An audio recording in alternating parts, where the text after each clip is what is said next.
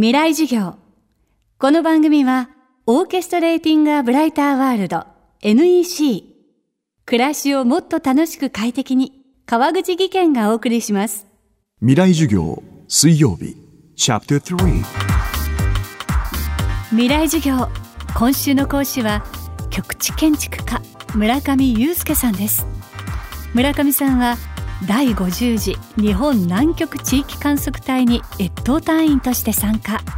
南極に15ヶ月滞在しました。また JAXA 宇宙航空研究開発機構でも閉鎖環境に滞在するミッションを経験。現在は火星での生活を疑似体験する国際的なプロジェクト MARS160 の副隊長を務めています。もともと東京大学の博士課程で局地建築を学び生きるための建築をテーマにさまざまな極地での生活を経験してきた村上さん。厳しい環境での暮らしや建築に村上さんは何を見ているのでしょうか。未来授業3時間目。テーマは極限に生きる。僕自身はあの火星そのものにはそんなに興味がなくてですね。どちらかというと個人的には小さい頃から月が好きで。でただその宇宙飛行士になりたいとも全然思ってなかったんでね。とにかく僕は小さい頃から道具を作ったりするのが好きで。特にその石器時代の人たちとか野山で生きてる人たち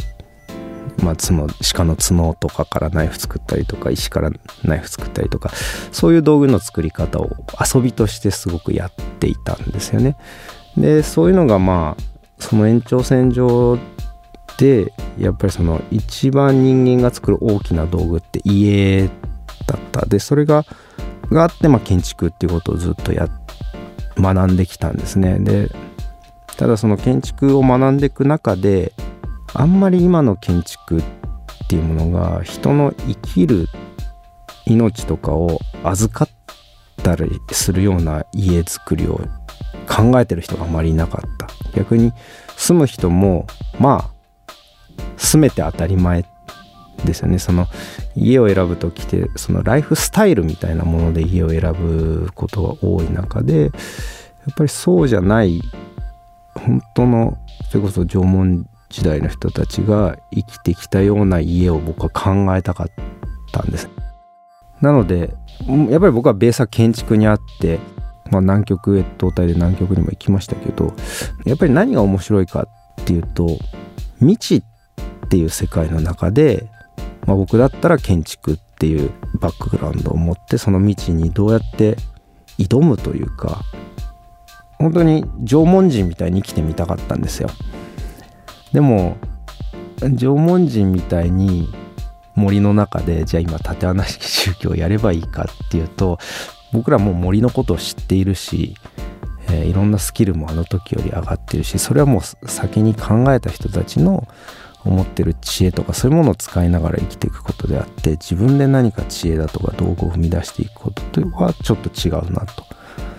じゃあ今この時代に生まれて今一番未知で今一番人間が向かっていこうとしてるところがたまたま火星でその火星を考えながら宇宙を考えながら建築を考えることは本当に縄文人の人たちとやってることは一緒かなっていうのは思っていて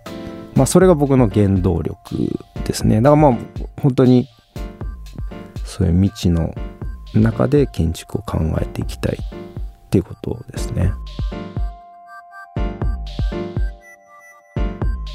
建築家がよくやってしまうことってここではないどこかを作っちゃうんですね。新しい自分のデザインとかを考えてほら今のあなたの暮らしよりこっちの方がいいでしょうっていう提案をする。ここではないどこかを作る。でもやっぱりこれまでの経験上やっぱり被災地とかもそうですけどそんなこと言われてもそこしか逃げ場がない人たちに向けてここではないどこかを提案することがどれだけ酷か。ここで生きていかなきゃいけないのにここではないどこかがどれだけいいかを言われてもその人たちを苦しめるだけなんですよね。でも大なり小なりそれをやってしまってるんですよ。一般の主婦とか家庭とかでもいいんですけどここではないどこかを提案することで自分たちのここがどんだけ大事だったかっていうのじゃなくて違うところに目を向けてしまう。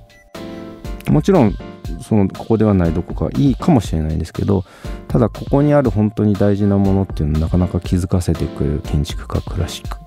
考える人はいないので僕は今でこそいろいろこう転勤したりいろんなことを行きます昔は本当にその村だったらその村でしか生きていけなかったのでそういう中でもそうやって日常をよりよく生きていく。ここではないどこかじゃなくてここがどれだけ素晴らしいかっていうのを気づかせてくれる家を僕は考えたいですね。今週の講師は局地建築家村上祐介さん。今日のテーマは極限に生きるでした。未来授業明日も村上祐介さんの授業をお届けします。川口技研。階段での転落。大きな怪我につながるので怖いですよね。足元の見分けにくい階段でもコントラストでくっきり。白いスベラーズが登場しました。皆様の暮らしをもっと楽しく快適に。川口技研のスベラーズです。未来授業。この番組はオーケストレーティングアブライターワールド NEC 暮らしをもっと楽しく快適に川口技研がお送りしました。